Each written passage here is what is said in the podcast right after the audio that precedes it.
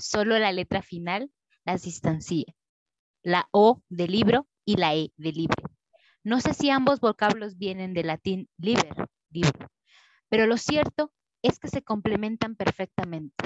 El libro es uno de los instrumentos creados por el hombre para hacernos libres. Sergio Pitol.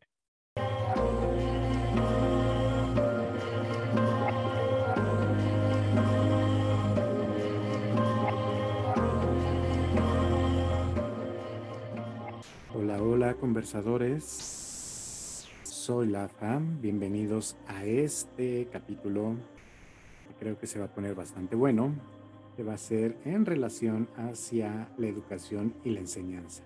El horror que tenemos. Ya escuchamos por aquí a uno, o mejor dicho, a una de nuestras, de nuestras invitadas. Y pues ahorita estaremos presentándonos. Mientras tanto, Sof, Hola, hola, yo soy Sofía, ya me conocen. Hoy tenemos manteles largos porque tenemos a unos invitadazos hoy. Y pues este tema puede parecer en principio un poco escabroso, pero vamos a ver qué tal. Vamos a ver qué cosas buenas sacamos de un tema tan escabroso. Ah, no. Mare. ¿Qué onda amigos? Bienvenidas, bienvenidos al conversatorio. Tenemos el tema polémico, a mí me encanta. Bienvenidos a todos. Muchas gracias a nuestros invitados también, que ahorita los van a presentar. Y pues también es un honor que estén con nosotros. Muchísimas gracias, chicos. Hola, hola, hola, hola. Bueno, pues a mí también ya me conocen, entonces demos paso a la parte buenísima de este, de este conversatorio, porque voy a presentar a dos personas eh, que son muy profesionales, además son una calidad humana bastante, bastante amplia eh, y son personas a las que quiero y aprecio bastante. Entonces, eh, voy a presentar a una persona, a Sam Ríos, que ya nos ayudó a leer. hola. Hola, ¿qué tal? ¿Qué tal? Aquí con un gusto acompañarlos porque me encanta el chisme. ok, y también tenemos acá a otro, otro chico que yo aprecio bastante también. Él es Bruno Pereira. Hola, Bruno.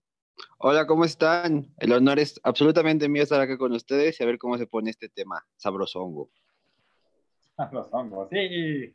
Pues bueno, un tema bastante... Ay, caramba, ¿qué sucede aquí?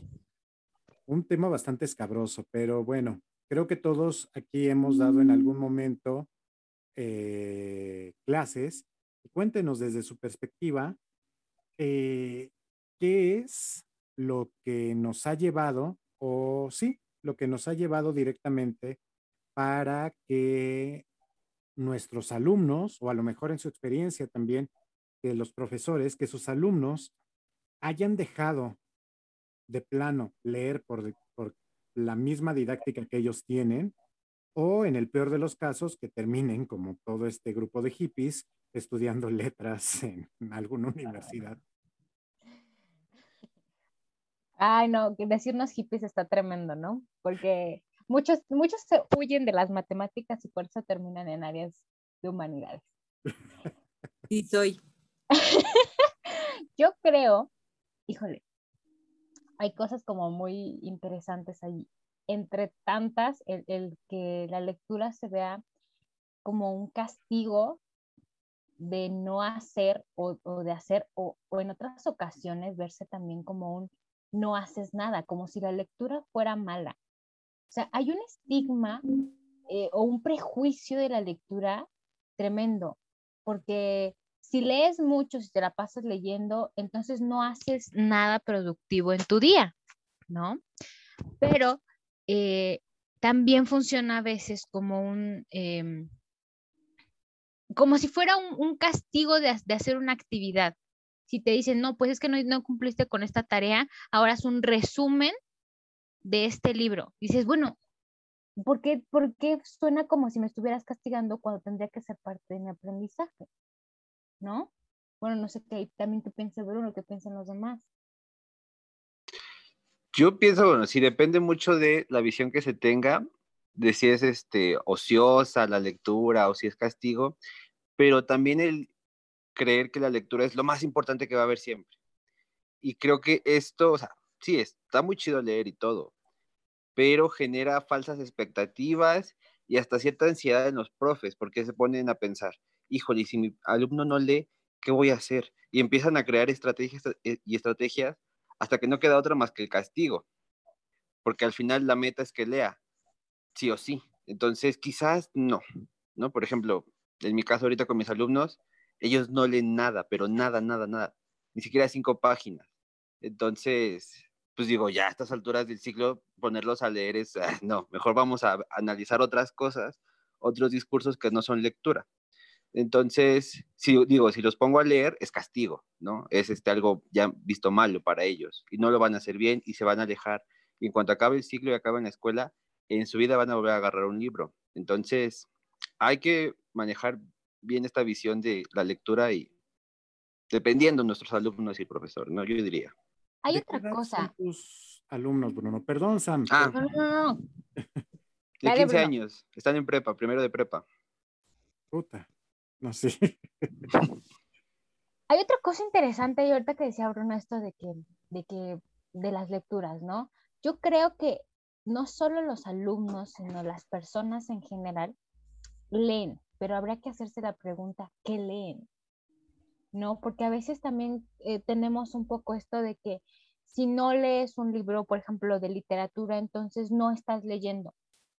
Y eso no es cierto. Yo creo que ahí hasta los posts de Facebook son lectura, pero también qué tipo de post estás leyendo. Hay unos informativos, hay, uno, hay unos padrísimos, por ejemplo, yo recuerdo haber leído hace un tiempo uno que hablaba de, de dónde provenían los apellidos, ¿no? Y eso te puede hacer indagar, investigar, seguir leyendo y llegar hasta a lecturas de literatura interesantes. Pero ahí hay que preguntarse entonces, ¿qué leen? Porque sí leen, pero como no es lo que estamos acostumbrados, como a veces el docente lo hace ver, si no es literatura o si no es esta lectura, no estás leyendo, ¿no? Y entonces ahí se pierde un poco también el propio gusto del alumno por leer y dices, es que qué flojera, o sea, si no es, lo, si no es un cómic, por ejemplo, no, no, entonces dicen que no estoy leyendo. ¿Y para qué leo? Sí, por ejemplo, esto que dice Sam es súper importante porque por ahí Jules y yo tenemos una experiencia en cuanto a pedir trabajo en una escuela privada y que las consignas sean, mira, es que nosotros tenemos un plan eh, sobre las lecturas que se deben dejar a los chicos de secundaria en este caso. Eh, y uno le hacen la pregunta, ¿no? Este, ¿Y qué tipo de cosas les pondrías a leer, ¿no? Y uno a veces, pues, considerando que son chicos de secundaria, pues uno sugiere cosas como cómics, no sé, a lo mejor hasta un manga, no sé, o sea, cosas que a lo mejor estén más cercanas a su contexto o, al, o el tipo de discursos que ellos, pues, por su generación, no lo sé, eh, conocen de Sacrilegio, cerca. sacrilegio, está fuera del canon. ¿Cómo se te ocurre Exacto, hacer eso? Exacto, exacto, esa fue la reacción, ¿no? Entonces, muchas veces también creo que a nosotros como profesores nos limita mucho otra, otro tipo de circunstancias que ver. Yo ya ni siquiera sé si del modelo educativo, pero muchas veces sí de las ideas en que están constituidas las escuelas, al menos en este caso privadas, ¿no? Como que tienen la idea de que tienen que ser eh, los planes de estudios como muy acordes a una idea fantasiosa de la literatura, de esto es con corbata y saquito y todo muy solemne, porque si no, no puedes enseñar literatura, ¿no? No puedes enseñar temas como cómo se relaciona el cómic con la construcción de personajes, o por ejemplo, con algo tan simple como las onomatopeyas, ¿no? Yo muchas veces les, les decía, hacía esta referencia muy simple, ¿no? Y pero uno no puede hacer esas cosas, ¿por qué? Porque el cómic no es este, algo de las altas esferas de la literatura. Sí, Te pueden decir que ni siquiera es literatura, ¿no? Exacto. Y yo creo ¿eh? que, sí, Julio. No, tú, Bruno. Tú eres invitado. Es que estaba pensando en lo de los programas. Y me acordé ahorita del programa de UNAM, que es el que estamos manejando. Y eh, está la unidad de texto expositivo y ponlos a, a leer cuentos. Como, guay, ¿por qué? no sé, pero sí, justamente esta idea, como decía Sofía, de meterles la literatura sí o sí, aunque no haya razón de ser en el propio programa, ¿no? Y yo creo que igual y se malentiende un poco eso, ¿no, Bruno? en el programa que dices, ¿qué estás enseñando? ¿Lengua o literatura? Porque se cree que enseñar lengua tiene que ser forzosamente meter textos de literatura. Cuando dices, lo que más le serviría al alumno en lengua es aprender a leer un instructivo o, o, aprender hasta a leer una receta de cocina, si no son luego como yo y no saben ni cocinar, ¿no? Entonces, imagínate esa parte, porque forzosamente dicen, ah, es que es español, pero y, y cuando les viene español a la cabeza es literatura, mételes cuentos, mételes eh, novelas, pero ¿por qué? Si estás enseñando español, estás enseñando lengua materna, en donde, o sea, no es que no quepa la literatura ahí, pero se tiene que hacer también otro enfoque del español, no solo esa parte literaria, ¿no? Sí, ahí también sería muy importante, si, bueno, si se va a enseñar lengua, empezar a, a hacer uso de la parte social de la, de la lengua, ¿no? Es decir, si la literatura está muy chida y nos va a ayudar bastante para entenderla por el uso, eh, por el uso estético, ¿no? Por leer lo que no está. Ok. Pero, ¿qué tal eh, enseñarles a leer un texto o un documento legal, ¿no? Que tiene una forma, un, bueno, una forma bastante particular. Y entonces, eh, pues yo creo que ya iría ahí mejorando y tal vez interesando a los chicos, ¿no? ¿Qué tal eh, un, un, artículo o eh, una columna de Facebook? ¿no? Ahorita que, que, están tan de moda las fake news o las noticias falsas, ¿qué te parece si analizamos un texto de, no sé, el que, el que se les ocurra, ¿no? Y el hecho de tomarlo de Facebook o que lo lean directamente de Facebook, pues ya es estar hablando del contexto de los chicos. Es decir, eh, profesores, o sea, sí, está, tenemos una, un programa que seguir, sí, pero también tenemos cierta libertad para poder buscar cosas que se acerquen al, al, al, contexto de ellos, ¿no? O sea, no quieras convertirlos en lectores, de, como decía Sofi, ¿no? Lecturas del siglo de oro porque, bueno, les va a servir en algo, ¿no? Pero se van a aburrir, se van a hartar de eso. Entonces, busca, busca, busca estrategias. Yo incluso los he puesto a ver eh, videos del Fede Lobo, ¿no? Busca estructuras, ¿no? A ver, aquí está el, video del Fede Lobo, busca estructuras. ¿Qué es lo que hace? Ah, pues presenta y pone esto, sale el personaje, hace el chiste, siempre va a decir esta palabra y esta palabra y esta frase cada cierto tiempo. Entonces, eh, pues eso es acercarse a, no su lenguaje, pero sí a su, a su contexto y eso les va a ayudar bastante, ¿no? Les va a interesar les va a hacer clic lo que se llama, este, eh, bueno, se me olvidó la palabra, eh, ¿no? A, hacer clic del conocimiento nuevo con su conocimiento previo y eso, bueno, seguramente eh, les va a ayudar bastante a los chicos. Creo que está bien, pero ¿qué tan, qué tanto puede llegar a ser un poco utópico esto?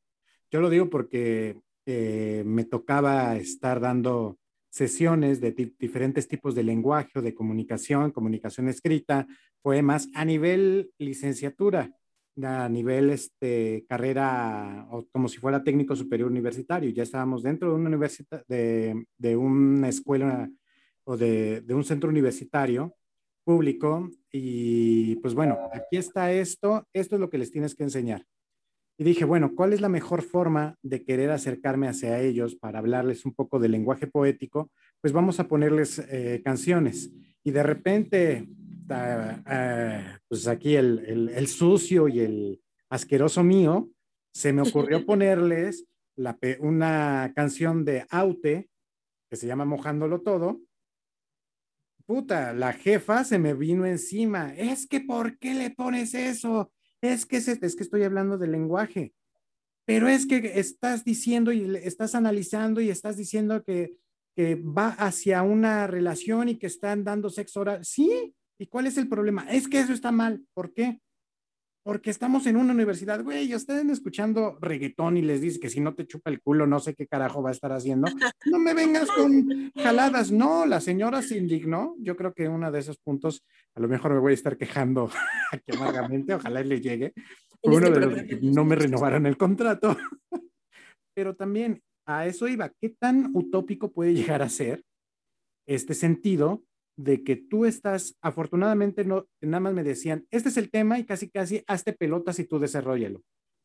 En mi caso, porque no estábamos tal cual avalados eh, o bajo la estructura CEP, sino por la Agencia Federal de Aviación Civil. Y bueno, tú manéjalos, pero ustedes que están todavía, yo que no tenía ese rubro de estar cuadrado, ustedes que están eh, bajo un término mucho más cuadrado, ¿cómo le hacen? porque yo se me hizo extraño y complicado con esta jalá. No sé si sea utópico, pero... ¡Ay! Ya apareció eh, Mare. ¡Eh! Es que estoy escuchando todo y no, de verdad está muy, muy eh, interesante todo lo que cada uno dice. y ya, ya, iba a regresar a comentar algo que decía, pero me voy hacia adelante.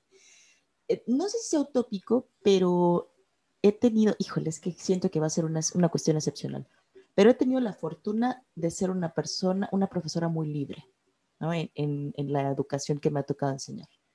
Libre, libre de que acción poética en toda la escuela y llevo mamos mantas y, o sea, yo soy, eh, pues, una gente bastante curioso, ¿no?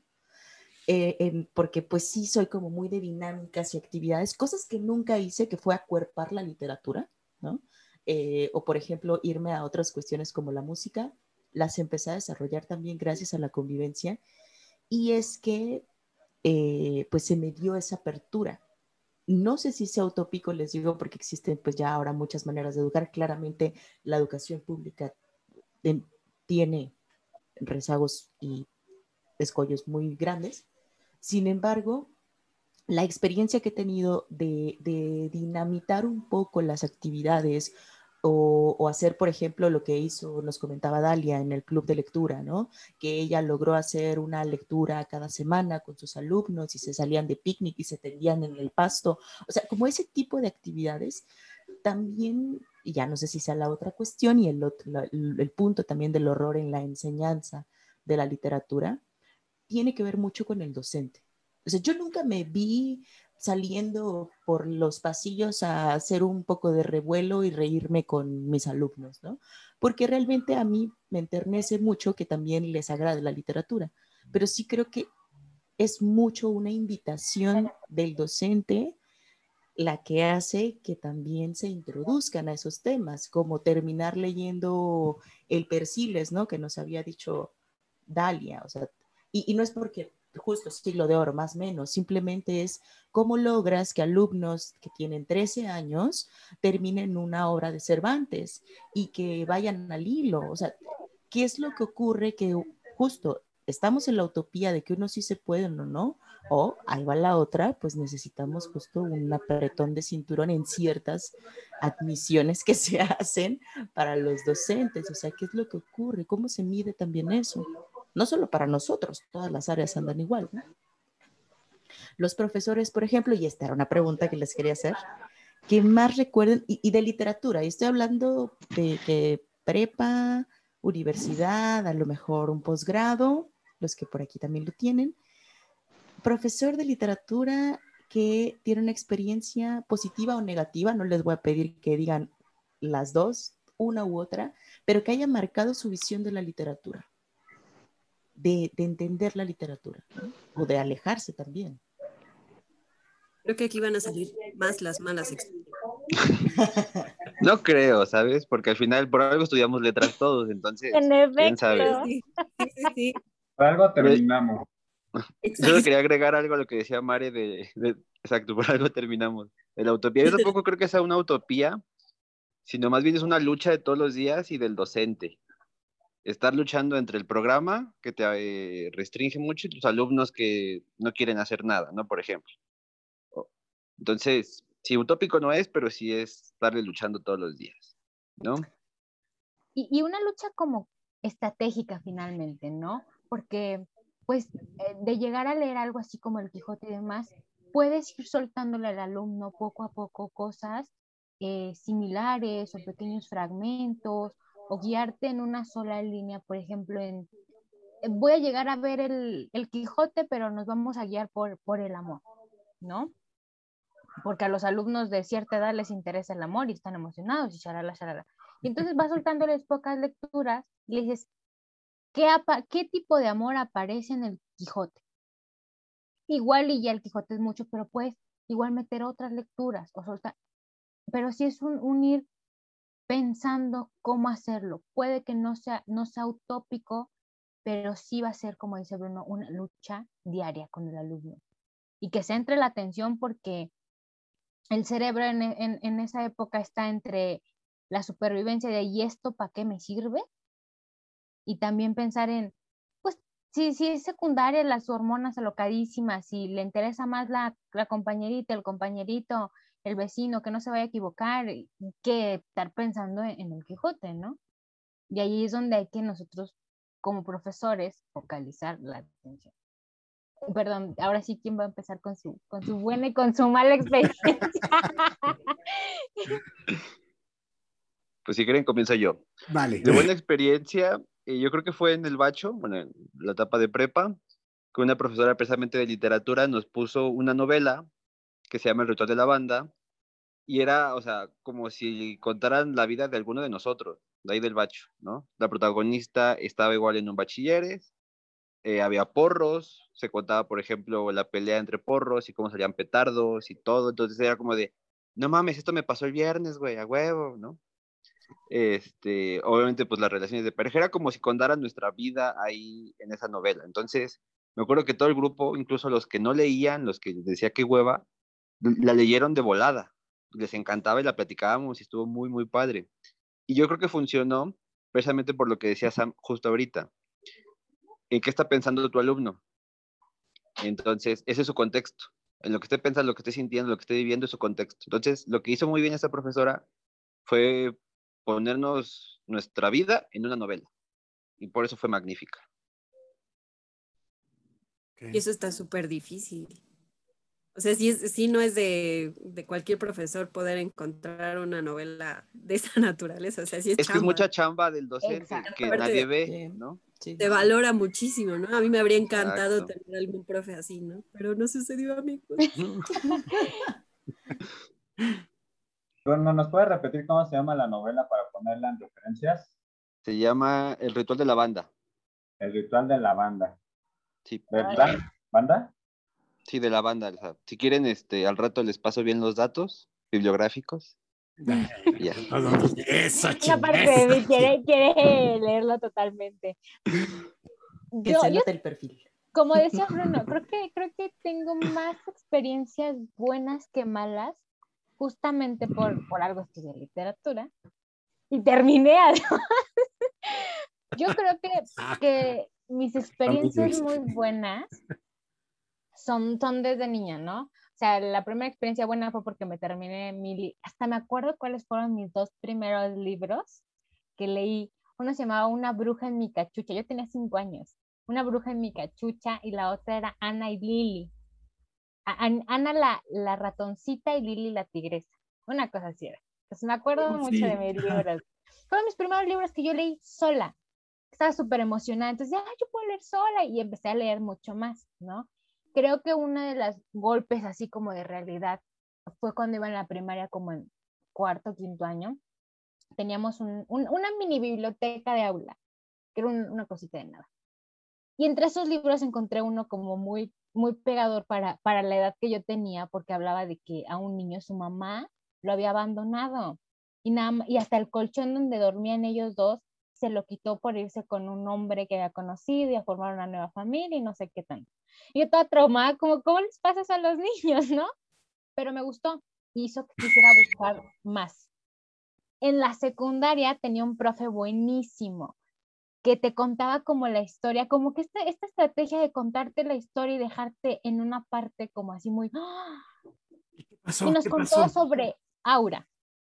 Y obviamente la parte donde puso el énfasis fue donde y de repente cogen. ¿Y tú qué? ¿Cómo? Yo tenía Aura en mi casa, porque pues aquí en mi casa era, eh, mi papá era muy lector. Entonces llegué, busqué Aura, pero no entendía dónde estaba esa parte, porque en ese momento obviamente yo no, no tenía esa capacidad o ese desarrollo. Lo he leído unas cinco veces y obviamente hasta que llegué a la universidad me enseñaron sobre Aura, entendí un montón de cosas, ¿no? pero mientras tanto esas diez veces que lo leí no entendía nada, ¿no? Y creo que esa fue también mi, como ese, ese golpe grande que dije, wow, por algo me interesa la literatura. Tuve, la verdad es que tuve muy buenas experiencias respecto a eso. Y mis malas experiencias, aquí viene la queja del siglo, fue cuando entré a la universidad. O sea, creo que las malas experiencias ahí vienen. Porque no sé si a ustedes les pasó, pero evidentemente ya es, bueno, yo para empezar era como la más chiquilla de, de mi generación. Y llegué leyendo Harry Potter, eh, Pablo Coelho creyendo que Pablo Coelho era una cosa como de fantasía, cuando ya después, años después, me enteré de qué significaba o de qué era. Uno que otro libro de Gabriel García Márquez. Y creo que ya, o sea, no más. Yo decía, no, pues, con unas ideas raras claramente de, de la carrera, ¿no? Y ahí te hacen ver que no es lo que tú crees y te hacen sentir como, no, es que no has leído esto, es que no has leído esta edición, es que no has leído, y pues ahí te dan de baja así como en la vida y ¿para qué estudio esto? Mejor, mejor ni lo acabo. No sé cómo termina uno la carrera, pero la termina. pero esas creo que han sido mis buenas y malas experiencias. Yo em, les voy a contar que pues yo eh, crecí en Orizaba, Veracruz, que era una ciudad pues, chiquita, ¿no? Y un poquito aislada en ese tiempo. Pues estamos hablando de que no vayan a hacer cuentas, pues voy a sacar calculadoras pero eh, pues yo pasé gran parte de mi, de mi adolescencia y de mi niñez durante los 90. Entonces, eh, pues, eh, 92, 93, 94, pues Orizaba seguía todavía muy aislada, ¿no? En el sentido cultural. No había realmente cultura en Orizaba. Era una ciudad muy pequeña pero pues resulta que a mí sí me gustaba leer. ¿Por qué? Pues no me acuerdo por qué me gustaba leer. Eh, recuerdo que mi mamá me puso a leer eh, dos novelitas que eran muy cortitas, que una se llamaba Juan Salvador Gaviota, que es como de autosuperación, y la otra, El vuelo del águila, que era algo muy parecido, eh, igual era como de autosuperación, ¿no? Eh, pero bueno, a mí la verdad no me sonaba que fuera simplemente me parecía una historia y como historia la leí, y pues bueno, eh, después resulta que eh, se empezaron a poner de moda ciertos personajes que eran muy lectores, ¿no? Durante la primera, a mediados de los 90 se pusieron de moda personajes muy lectores. Eh, entre ellos cuando estaba Daria, por ejemplo, la serie. Había una serie que se llamaba Los Torkelson, en donde que era una familia muy pobre, entonces me identifiqué con esa parte. Y una de las niñas, una de las hijas, le gustaba leer y le gustaba mucho escribir, ¿no? Le escribía siempre al hombre en la luna, me estaba sentado en su, en su balcón, lo cual a mí me, me, gustaba, ¿no? Ahí dije, uy, oye, estaría muy padre escribir, escribir historias, ¿no? Entonces, eh, pues, no sé, pasé la secundaria, pasé la prepa y la verdad es que nunca encontré una buena lectura, nunca tuve un maestro que me dijera, esto está chido para leer, no, fue así como, eh, es educación muy, muy tradicional y este, seguramente ahorita mis maestros de español, maestros, sí, seguramente o ya están muy grandes o ya están muy viejos, lo cual eh, me da gusto, no porque les haya pasado algo, sino porque ya no van a dar esa materia. Ya las nuevas generaciones se libraron de esos maestros. Esperemos que no tengan otros parecidos. Y eh, pues creo que esas serían mis, mis, mis, experiencias de lectura, ¿no? Ya pues, hasta llegar a la universidad, donde otra vez, al igual que Sam, pues me di cuenta que lo que yo estaba leyendo realmente ni siquiera nadie lo conocía, porque lo que yo leía eran libros que me encontraba por aquí y por allá, entonces pues nadie los conocía, no sé acaso lo que conocían era Horacio Quiroga, y pues cuando, cuando, cuando me preguntaron, bueno, ¿y tú qué lees? Muy, al principio de la carrera, ah, pues, eh, pues Horacio Quiroga y, ¿no? Y así como de, ah, ok, cuentos cortos. Bueno, sí, pero era como lo más conocido, ¿no? Que, que yo leía. Lo demás pues no, eran libros sueltos que de, por aquí y por allá. Entonces, em, pues fue eso.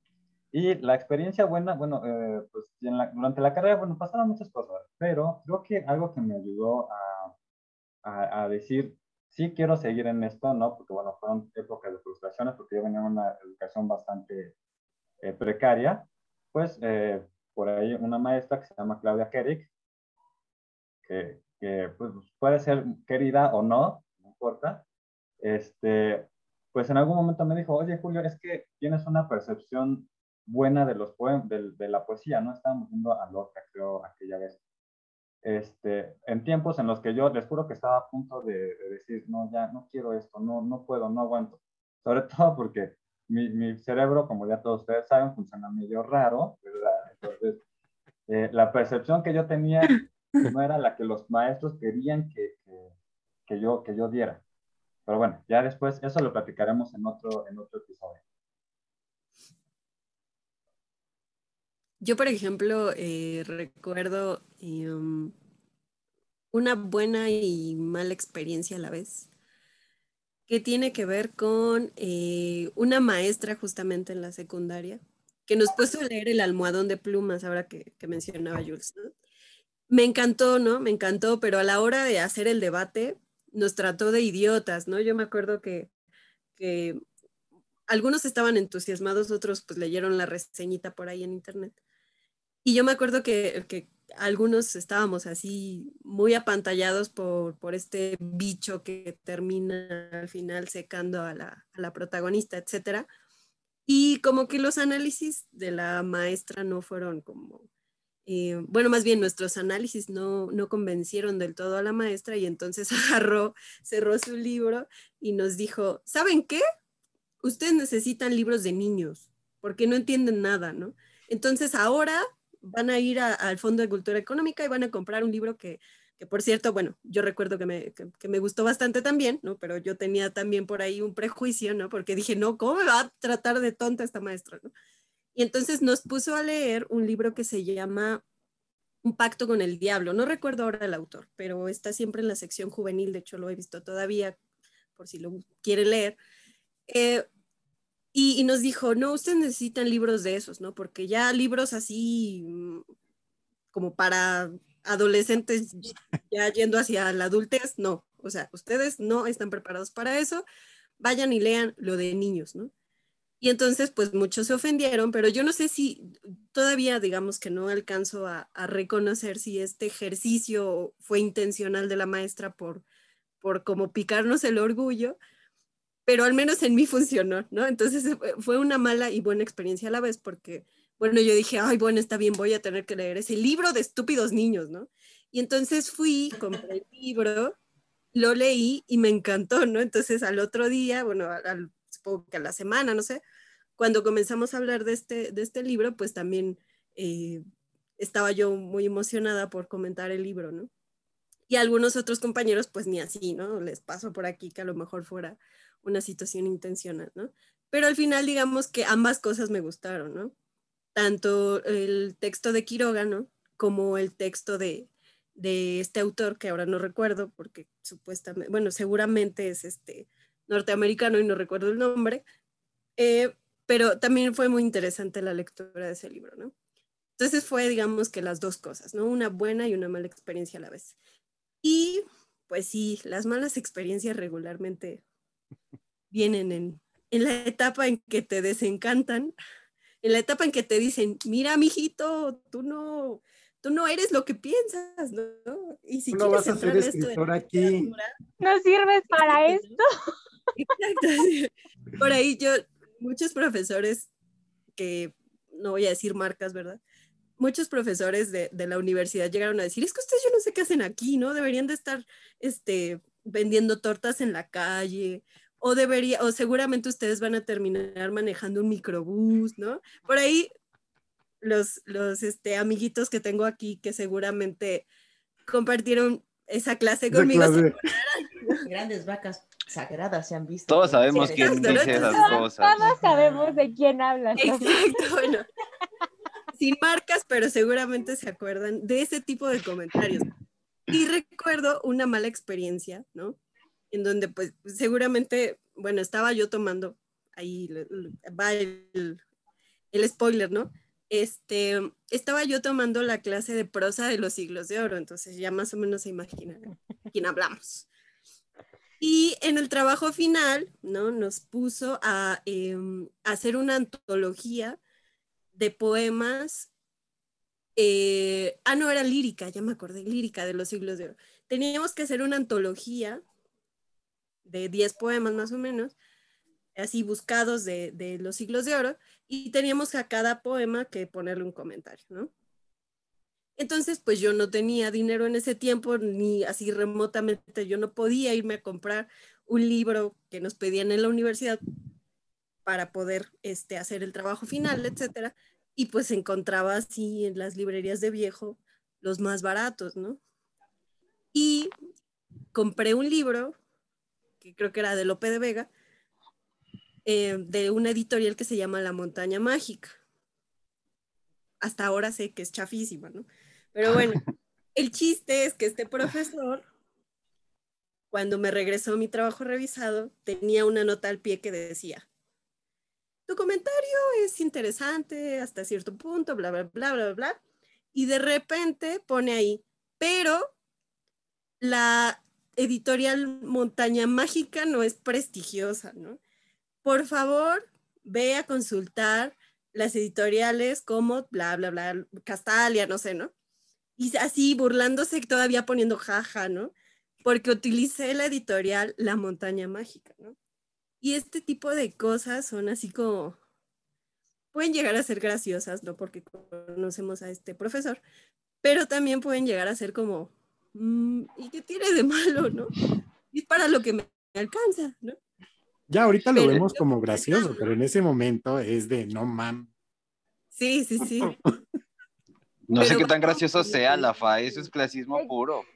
Sí, Deja tú que sea gracioso, es como, ahí te das cuenta el tipo de profesores que tenemos, que, híjole, seguro es feo lo que voy a decir, ¿no? Pero que mm, a veces también desencantan de la lectura, de, de eso que, o sea, sí está bien que te, te entren en un punto de, aquí no vienes a ser escritor, pero tampoco te enseñan a hacer lo que debes hacer. O sea, hay cosas que creen yo he escuchado mucho esto de ingenieros o de mucha gente que dice, es que llegas al, salón y el profesor cree que sabes ciertas cosas, pero no las sabes y, le echan la culpa al de atrás.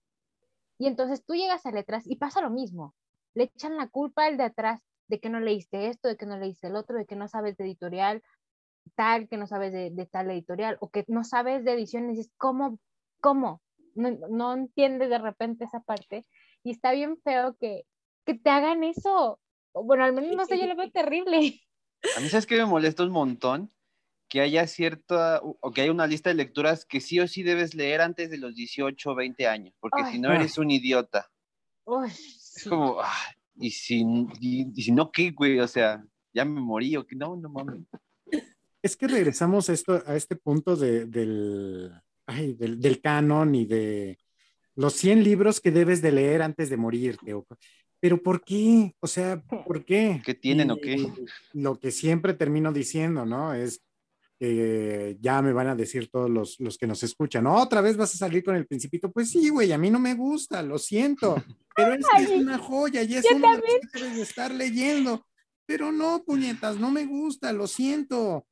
O sea, ¿Cómo te atreves a leer? Por ejemplo, ahorita que estaban diciendo Sam, que también, ¿no? Es que echaste humo a casi todos los de Paulo Coelho. Bueno, sí, ¿qué tiene de malo? Es que es mala literatura. ¿Por qué? Porque yo lo digo, casi, casi, ¿no?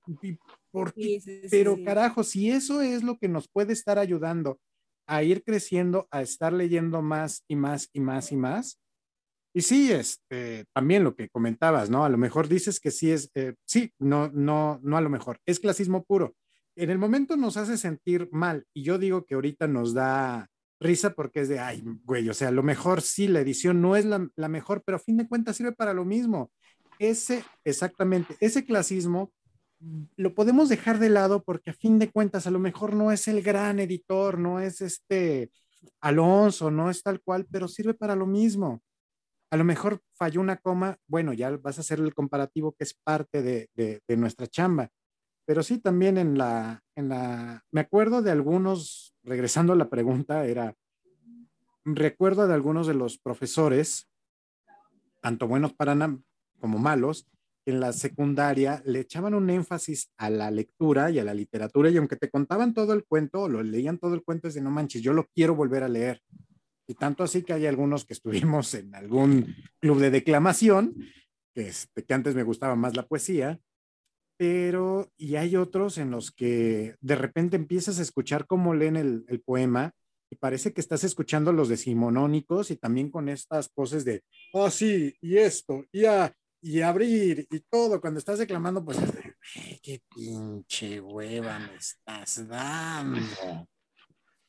Y regresamos otra vez las, las experiencias malas en la universidad, ¿no? De que vas a estudiar letras, aquí no vienes a escribir, ¿eh? Puta madre, bueno, está bien. Y de repente ves que muchos de tus profesores tienen por ahí un cuentito o tienen ya un compilado de poemas, y entonces, no, que no, ¿de qué estamos hablando? Y el señalamiento de los compañeros. Yo generalmente, y lo puedo decir de que literatura hispanoamericana era muy poco lo que había leído. Me preguntabas a lo mejor de literatura este, inglesa o de Estados Unidos, que era lo que me gustaba, esto de los poetas malditos o de terror, y claro, y de repente llegas a lo mejor con un Pedro Páramo, nada más de Juan Rulfo, y de repente empiezas a, a saber de que hay un montón de cosas más, güey, llegaste a la universidad y no has leído el Quijote. No mames, soy un güey. Y de repente volteas a ver y a pesar de que tus mismos compañeros te están señalando, no mames, estás igual de idiota que yo, cabrón, no, estás hasta peor, no me vengas con cosas de que, ay, tú eres el gran chingón. Ay, no, hiciste una pendejada. No, no, no, ni mayes. Pues no, ni es no por esto, por esto, por esto, por esto. Y a ver, debátemelo.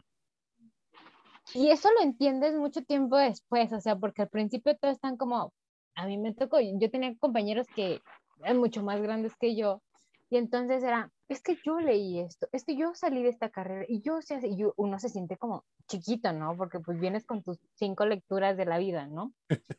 Y entonces avanzan los trimestres y se les acabó el, la parte mamona, se les acabó el, el caché que yo sentía, y entonces, a ver, ¿quién va ahora? Yo tenía ganas de aprender, ya aprendí, ahora debáteme, debáteme.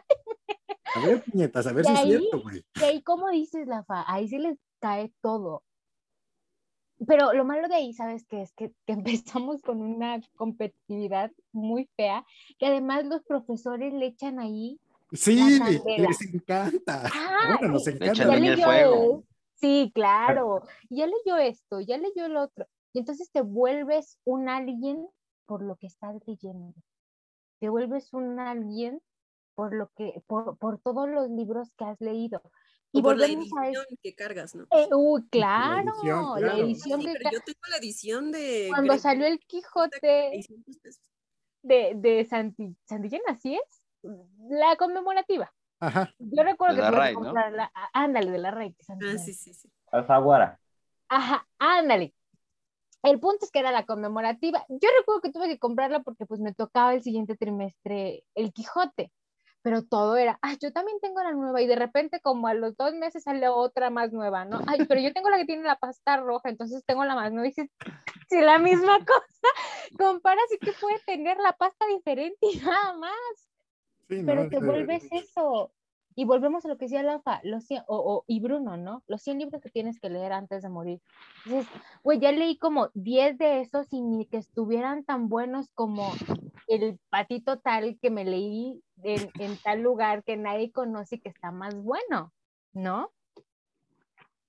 Hay, hay algo que, que en lo que ha- se ha estado coincidiendo, que es eh, la falta de empatía, ¿no? El, todos estos que han estado comentando, generalmente es seguramente por falta de empatía. Eh, creo que el profesor debe ser una de las personas más empáticas, ¿no? Y, y hay que desarrollar esa, esa capacidad si de verdad quiere ser profesor. Si no, bueno, posiblemente podría ser investigador, editor, ¿no? Lo cual también es, está muy padre e incluso algunos lo consideran más prestigioso, ¿no? Ya vimos que enseñar no es fácil. Y eh, también, ¿no? Lo que hemos estado platicando también, el problema de la, la, esa humillación lateral, ¿no? Es decir, el alumno humillando a otro alumno, también es una- un problema de falta de empatía, ¿no? Esto que hablamos del profesor que, que dice, bueno, esta editorial no es, no es, eh, no es prestigiosa, búscate otra, es lo mismo.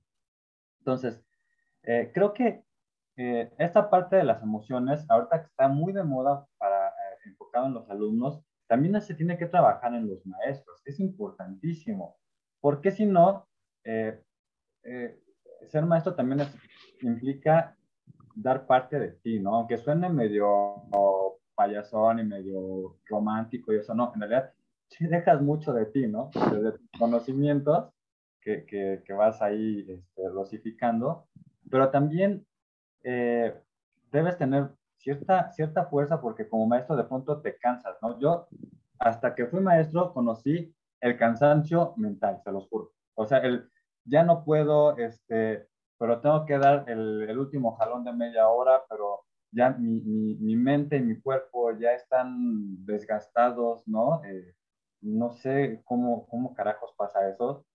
¿Quién sabe? ¿Cómo es que dando clases parado uno se cansa tantísimo? Pues a lo mejor será bueno.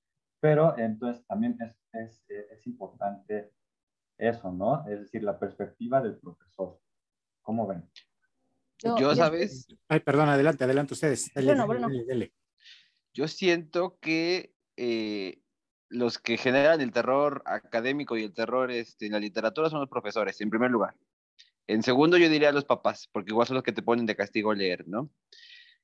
Y yo creo que son los profesores, mira, es como un caminito. Entran a la licenciatura en letras, muy pozones, se creen esta historia de que hay que leer los 100 libros de tal, son licenciados, acaban de doctores o, o lo que sea, y sigue con esta pinche idea, ¿no?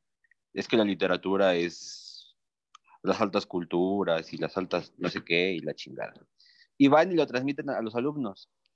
Y no solo lo transmiten, quieren que se los tatúen así de, es que la literatura es esto, es la mejor de la vida. Es como, a ver, espérate, espérate, no, güey.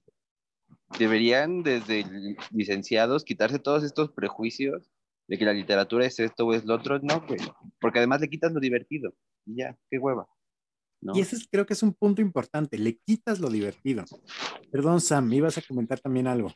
No, justo un poco con, con esto que dice Bruno y con lo que dice Julio. Eh, yo creo que todos los de didáctica de letras lo vivimos. Este seguir, eh, que no se quitan el canon, que no se quitan la literatura es esto, la literatura está súper arriba, la literatura, o sea, súper así, no sé qué tanto. Y entonces el que decide ser maestro es el fuchi. O sea, ¿cómo? Si la literatura es esto, ¿cómo la vas a bajar a, a, a eso, no? Como si fuera, ah, porque es mucho más fácil dar clases. Dices, ¿fácil de dónde, mi amigo? O sea, tengo que meterle como 10 lecturas a, a este adolescente que no le gusta leer, que le intentas meter estrategias con películas, con cómics, con animes, con juegos, con todo, y aún así les vale gorro. Y dices, ¿cómo le haces? Explícame en qué punto. Y en eso es donde nosotros tenemos que bajarnos de nuestro pedestal y decir, la literatura también es divertida, la literatura también está en estas cosas, está en las películas, está en documentales, está en cortometrajes animados, está, está en un montón de cosas, está en la música. Ustedes ya hicieron su programa de, de literatura y música y ahí lo tienes, ¿no? Y, y quitarle también este estigma porque dices, o sea, como decía Bruno, ¿no? Los profes te dicen, tatúate la literatura y que la literatura es lo mejor. Y entonces tatúatelo, tatúatelo. Y el que no logra ser investigador luego, luego, o tiene que tomar otros caminos para donde quiere llegar y termina como docente, es el que comete el, aquí el terror literario, porque entonces le quiere meter al alumno de 15 años que no le interesa el Quijote, o le quiere meter, no sé, toda la literatura del siglo de oro, le, le quiere meter cosas que el pobre alumno ni le interesan ni entiende. Y que además no le explica el profesor. Claro. Y entonces los tratan de súper tontos. O sea, sí, lo tratas de tonto, pero tampoco le estás explicando como para qué le sirve, como con, con qué se come esto y pues así no va a jalar. El pobre Sam, ¿y sabes por qué no, no, no- el, profesor, el profesor no lo explica? Porque él tampoco lo sabe. Nada más se creyó que el Quijote era lo máximo, pero no sabe por qué es lo máximo. No, Y no tampoco supo cómo se lo comió, ¿eh? O sea, porque les preguntan, bueno, y tú, yo me acuerdo que nosotros nos preguntaron, ¿cuál fue tu proceso de comprensión lectora? Y dices, ¿cómo aprendí a leer literatura? Sí. Porque tu cuenta te das. O sea, ¿cómo aprende? Porque además se aprende a leer de las diferentes formas, ¿no? Se aprende a leer literatura, se aprende a leer matemáticas, se aprende a leer física, se aprende a leer de todo, ¿no? Pero ¿cómo aprendimos nosotros? Y como, como no eres consciente, obviamente cuando el, el que se tatuó la literatura es lo mejor, no sabe enseñarla, no sabe cómo se la comió y no sabe enseñarle al alumno cómo se comió. O esto que decía Sam de, de tatúense, la literatura es lo mejor, pero no les preguntes qué es la literatura. Eh, Debe de ser un misterio, porque si les Es que es tan bella la literatura, tan romántica, que no, esas preguntas no se contestan, Sofi. No, no, Por no favor. con choterías y con chaquetas mentales de, a ver, dime, güey. ¿por qué? Sí, exactamente. Porque si viene un ingeniero y ustedes qué hacen? Bueno, leemos. Ah, qué chingón. Y luego, le explicamos. Ah, y luego, este, Pues, vamos por unas chelas, ¿no? Y luego vamos a los bares y asustamos gente intentando coquetear. No, así no se puede. Bueno, en referencia a lo que decían de que hasta que uno es docente se da cuenta de cuánto se cansa uno y que sí, la mayoría ve de como patitos feos en la, la rama terminal de, de didáctica. Hay algunos que ya conocíamos que es ser docentes y la neta, yo puedo levantar la mano y yo no elegí, este, ¿cómo se llama? Este, docencia, bueno, didáctica, Didáctica. perdón no por, no por hacerlos feos. Dije, no, ni más, yo ya me sé ese pinche camino y ahorita voy a regresar a esto. No, váyanse al carajo. Y a fin de cuentas terminé también dando clases porque, ah, estudiaste literatura. Tienes que dar la clase de esto, de esto. No, pero es que mi rama termina, me vale más. Ahí dice literatura, No, pero yo lo soy tienes que dar. Pero si yo no quería, yo por eso te elegí otra parte y regresas a lo mismo.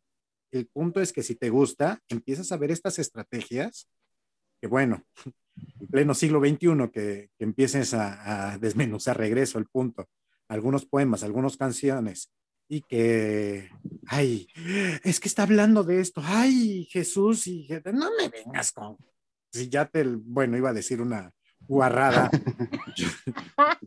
del mundo, y ahora te vienes a espantar por eso, pero bien que te estás perreando duro contra el muro y hasta abajo, con y las letras de las canciones, te espantas con esto, no me vengas con cosas que no, y no me digas que no le entiendes porque las únicas frases que tiene la pinche canción son esas cuatro y se repiten durante cuatro minutos. Y, ahí tienes otra, ¿no? Lo que decía, a mí me sorprendió un poco esto que comentabas, tu anécdota de la universidad, de lo que enseñabas, que la directora superstar, y o sea, entonces no conoce a sus alumnos, o sea, no sabe qué tipo de alumno tiene, o sea, es la universidad, cuántos años tienen, en qué siglo cree que estamos, como para que no sepan de qué está hablando. O sea, hay que ser también un poco conscientes de eso, ¿no? No es como que los vayas a espantar o les vengas a enseñar cosas que ya saben. Es más, es probable que el libro no les enseñe nada hasta que entiendan mejor el libro o la canción o lo que tú quieras. Pero es que es también mirar al alumno, no solo decir tú como docente tienes este papel y tienes que enseñar esto, porque justo también como dices, Lafa, no saben ni qué hacemos, ni, ni para qué servimos, ¿no? Así, tú como que, tú como que para qué, tú como que qué haces. Y me pasó con la ex- eh, las exposiciones que se daban en Guam, los chicos de secundaria eran persona, y como que aquí qué se hace, o sea, ¿y ustedes qué estudian? ¿O cómo? ¿Y eso no para qué sirve? ¿Qué hacemos? Exacto, no saben ni qué hacemos.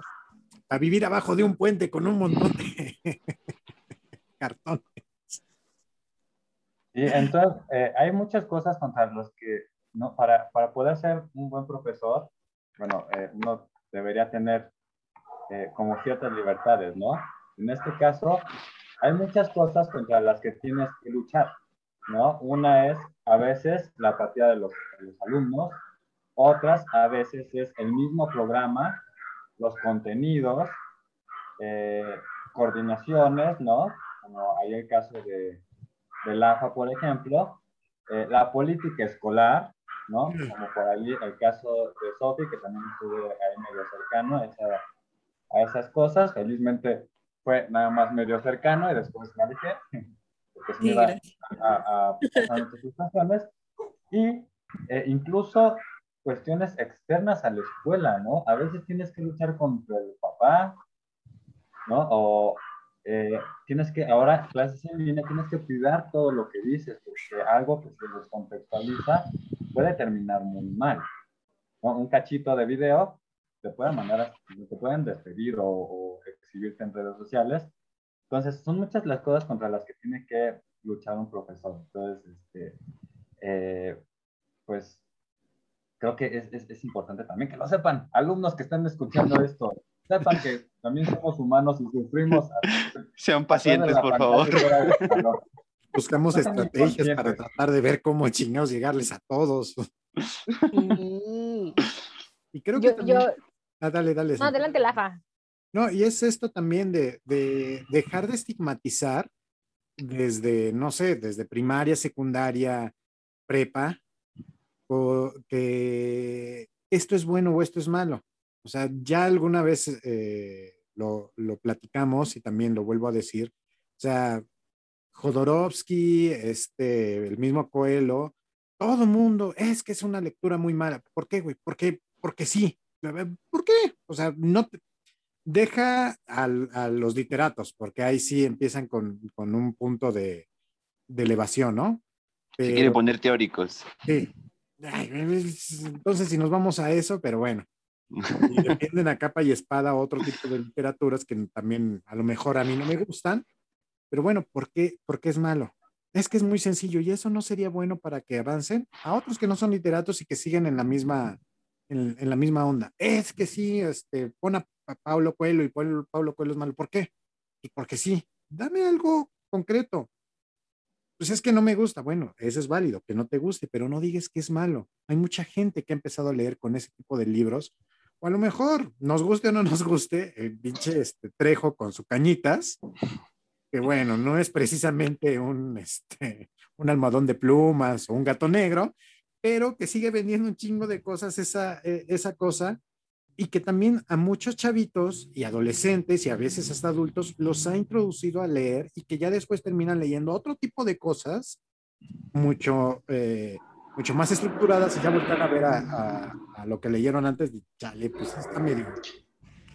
Y mira, si sigo, la gente, si la gente disfruta le, leyendo cañitas, que lo lean, ¿no, hombre? ¿Cuál sí, es el pinche problema? No, pero Creo bueno, que no, todo no. gira en torno a esto que acaban de decir, si te gusta o no te gusta. Eh, eso es algo que hay que entender tremendamente. Porque, por ejemplo, hasta dentro de la misma literatura, de los mismos literatos, hay quienes te van a decir, ejemplo mío, yo detesto el siglo XIX, híjole, todo siglo XIX es la cosa más lenta, es la cosa más Jesús bendito, ya pasaron cinco páginas y no está pasando nada. ¿Por qué no está pasando nada? O sea, a mí me estresa. Pero hay gente que me dice, yo voy a hacer mi test de siglo XIX porque me encanta, porque me gusta, y hasta te dicen lo que le gusta, y dices, a mí no me gusta. Pero no quiere decir que tampoco me voy a abrir a, leer uno que otro, porque yo soy, yo soy de las que dice, no voy a criticar antes de leer o antes de ver la película, antes de leer el libro. Ya cuando lo lea, ya cuando vea la película, el, la crítica es más gustosa porque sabes de qué tienes que hablar, sabes qué te gusta, qué no te gusta, ¿no?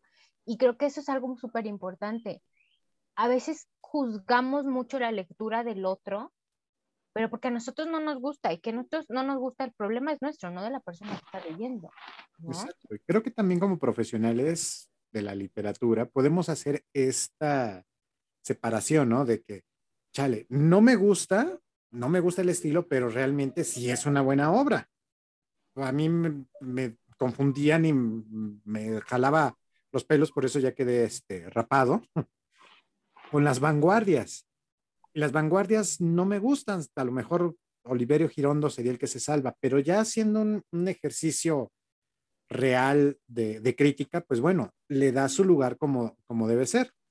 ¿Volverías a leerlo? No, ni madres. Pero tiene su valor. Ya como lector, pues no, no me gusta y no lo voy a tomar, pero porque ya lo experimentaste.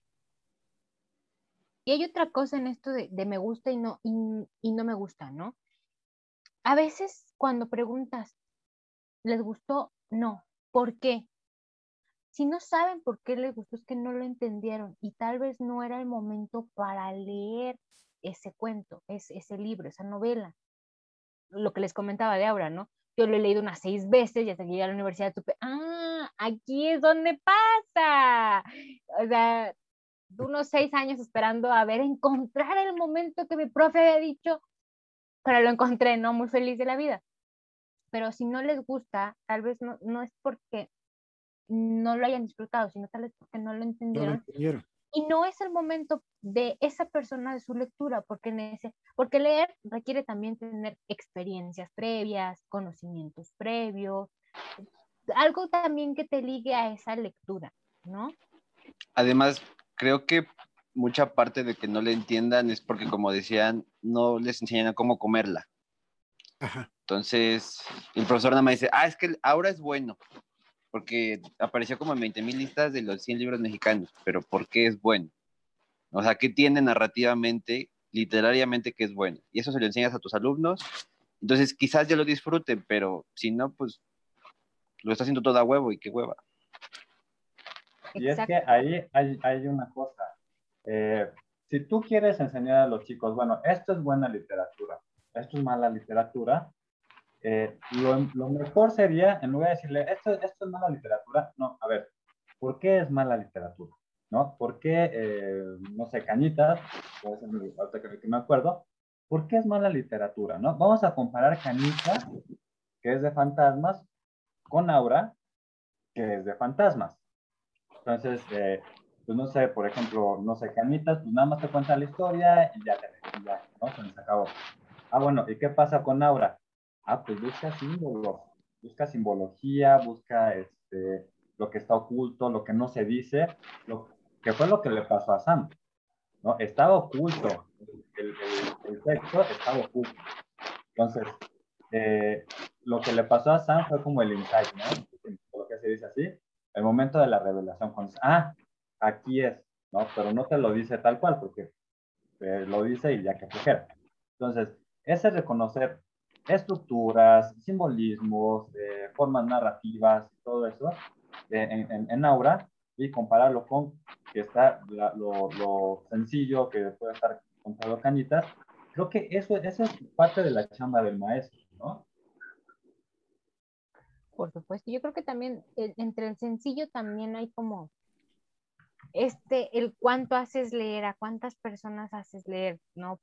Por ejemplo, Lafa pone cañitas, pero también tenemos ahí Harry Potter, tenemos ahí El Señor de los Anillos. Cuando Harry Potter tiene de repente mucha, mucho trasfondo en la misma historia y El Señor de los Anillos también, porque El Señor de los Anillos también viene de, del anillo de los nivelongos, ¿no? Una, una cuestión clásica. Jalar yo sé que Bruno por ahí pone un montón de ejemplos en sus clases de, de películas de, ¿vieron esto? Que es, que es esa parte clásica. Que los alumnos de repente, ay, ¿cómo cree, profe? Pero yo sé que Bruno se los pone y siempre se los dice porque vimos clases juntos. Y en algunas clases él sacaba esas referencias y no se lo creían, pero había quienes ya habían visto la película o quien ya había leído un poco o sabía de y decía, ay, sí es cierto. Y hacía un, ahí haces un clic con el alumno de, yo vi esto, esto es lo que está. Entonces sí tengo una relación con, con la literatura clásica, por ejemplo. Y es un, aunque no lo creamos, es un empoderamiento hacia el alumno. El decir, dice cosas. Sí, porque justo este prejuicio de que la literatura es lo máximo, es poner la literatura en un pedestal, entonces el alumno lo ve y dice, ay, no, está muy lejos, gracias, hay para la otra. Pero si le dices, no, mira, si lo bajas y se lo pones así frente a los ojos dice, ay, no mames, sí es cierto, me pasó ayer, me, como les decía, del el libro del, bacho, me pasó el viernes, ¿no? Y ya hay una conexión, como dice Sam, y les va a gustar. Por ejemplo, en Harry Potter seguramente tenemos ejemplos, ejemplos, ejemplos de eh, mitología, ¿qué será? Celta, hay mitología grecolatina, hay está lleno y lleno de referencias que... Julio, se podría hacer un, un, bestiario bien chingón de Harry Potter. Ah, sí, sí, sí, sí. Nada más de Harry Potter dejando afuera a los animales fantásticos. lo que te voy a decir, animales fantásticos, ¿no? Que animales fantásticos es otra cosa que también, o sea, ahí sacas, una vez también enseñando didáctica en nuestra queridísima Adriana, Bruno le daba la idea, oye, podrías enseñar al diferente, a los diferentes tipos de profesores como conductistas, este, los que son eh, más metacognitivos y demás, con Harry Potter. Agarras el ejemplo de cada profe y dices, este es así, y sacas hasta para lo que no piensas de los mismos libros. De esos libros que hicieron leer a millones de jóvenes, dicen, ay, pero es que es algo sencillo. Bueno, sí, pero es algo sencillo. Realmente tiene un trasfondo, realmente tiene un... Si hay una cuestión ahí eh, estructurada, bien estructurada, no es cualquier cosa. Es que además, Ah, dale, dale. perdón, no sé quién dice que Harry Potter es sencillo, o sea, son ocho novelas con una estructura narrativa súper densa, Sí. que era que, por ejemplo, pensando así narrativamente, tiene más eh, vericuetos que el jugador de Dostoyevsky. Ah, pero como es Dostoyevsky, uy, uy, uy, uy, uy, uy, Claro. no, no. El nombre, ¿no? El nombre, la época, eh, el canon, o sea, otra vez volvemos a, como Harry Potter todavía no entra, y digamos todavía porque en un futuro pueden decir, ya Dostoyevsky, vámonos, y entra Harry Potter, ¿y tú qué sabes? Y se vuelve un canon, y, y ahora contradice ese canon, que ya no es tan bueno como algo que podría venir después, ¿no? Sí, es este estigma que se tiene para las, la literatura juvenil o para estas sagas juveniles, que puedes agarrar un montón de, de herramientas, viendo el ejemplo de Harry Potter, viendo también, no sé, los Juegos del Hambre, que también cuando lo leí, a mí se me hacía una referencia muy clara hacia el nazismo, hacia el nacionalsocialismo, y, ay, es que eso no es cierto, y nada más, este, lo está sobreinterpretando. No, puñetas, ve qué es lo que está sucediendo, ve cómo también es una parte de colonización, cómo los demás están de, eh, de los hay sectores, no me acuerdo cómo se llaman, ¿Los distritos? los distritos, cómo están eh, en la periferia y todos se van hacia el Hacia centro, el centro. cómo el centro está dominando. eh, y si alguien quiere levantarse, van y los matan o los empiezan a, a capturar. O sea, tienen un montón de trasfondo de que piensan que es súper sencillo y es nada más la chavita esta que llega y que se agarra a besos con los otros dos y que lanza flechitas. Güey, no. Yo creo que ahí la película tal vez perdió el, el feel, ¿ok? E- es, toda esta parte, pero los libros hasta tienen cuestiones eh, de, de la literatura clásica. Por ahí hay dos personajes, Castor y Pollux, se me se llaman, y se mueren en el mismo orden que se mueren Castor y Pollux. Ajá. Y ahí tienes a la literatura clásica y dices, sí tiene un trasfondo. Tal vez personalmente no creo que es tan bueno como otras de literatura juvenil, pero no quiere decir que carezca de elementos buenos. Exacto, ya empezando a hacer un análisis concienzudo, podríamos sacar de varias cosas eh, muy buenas y que todos los demás empiezan a decir, ah, es que no es este, el Ulises de Joyce o es que no es, eh, no sé, eh, Platón o no es Séneca y por eso es mala literatura. Güey, muchas veces tú lo entiendes y ahora vienes a levantarte el cuello con eso. Por favor. Agradecemos mucho, creo que ya nos está dando tiempo.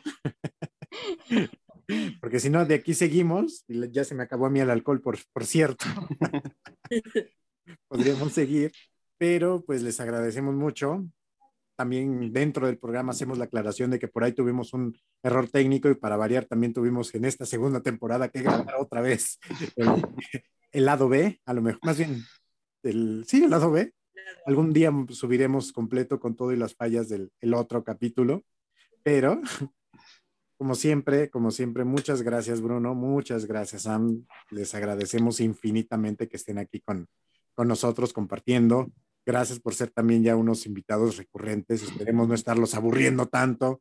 De nosotros encantados de que nos sigan acompañando y platicando y, y hablando de mil y un cosas, porque también, como bien dice Jules, son personas súper inteligentes, son súper chéveres. Y creo que eso también es lo que nos hace falta en la literatura, gente que nos bajemos de ese pedestal de decir de somos los más chingones. Y si no, realmente somos también simples mortales que nos gusta leer y que les podemos decir cómo empezar una pequeña lectura y de ahí a lo mejor se, se agarran y se van para allá. A mí me habría gustado tener a profesores como Bruno y como Sam. Ay, Pero qué linda. Creo que esto, esto de didáctica de la literatura entró muy tardíamente a, a la licenciatura, así que ojalá de verdad que eh, muchos de sus alumnos elijan, y no, y no, porque tengan que elegir, ¿no? Pero muchos de sus alumnos realmente elijan eh, el lado oscuro de la literatura. se unan al lado oscuro por ustedes, ¿no? Creo que nosotros elegimos eh, literatura, mm, casi estoy, no sé, 90% segura que fue por una buena experiencia con algún profe, ¿no? Alguna clase que recordamos, algún libro que nos recomendó algún profesor, etcétera, ¿no? Entonces creo que el papel de ustedes como profesores y como profesores de literatura es sumamente importante, ¿no? Entonces aprendo muchísimo cada que vienen ustedes al, al podcast. Muchas, muchas gracias, chicos. Disfruto mucho escucharlos y pues a leer cosas que que nos gusten y no que nos digan que deban leerse porque así uno se puede parar el cuello. No, pues estamos muy agradecidos de estar aquí. Nos encanta estar aquí, la verdad. Se siente súper cómodo. Ojalá, más bien nosotros, ojalá no aburramos a su audiencia después de tanto que estamos aquí. No, ya, ya vendrán los en vivos, ya transmisión en vivo y también creo que será todavía mucho más, más interesante. Sí, la verdad es un enorme, enorme placer estar con ustedes. Yo me la paso muy bien, súper genial. Y pues igual, cuando quieran, ya saben. Con todo el gusto del mundo grabamos aquí otro. Muchas gracias. Bueno, eh, pues muchas gracias chicos, de verdad, no importa si es en, en podcast o es eh, en presencial, pues siempre me la paso muy bien con, con, con todos, ¿no? Con Bruno, con Sam, con Sophie, con La con Mare, siempre está bien chido. Creo que la reflexión que dejaría el día de hoy es que profesores, sí, eh, sí, de la materia que sean, por favor, sean empáticos, no sean unas totales patanes con los, con los alumnos, ¿no? Hay que tener, podemos llevarnos, sí, yo creo que eh, hace más interesante una, una, clase, tener una relación eh, mm, amistosas con los alumnos, llevarnos a lo mejor un poquitín pesado con algunos, pero no seamos, eh, no humillemos a, a, los alumnos. Recordemos que como los vimos, como los vemos, nos vimos. Gracias.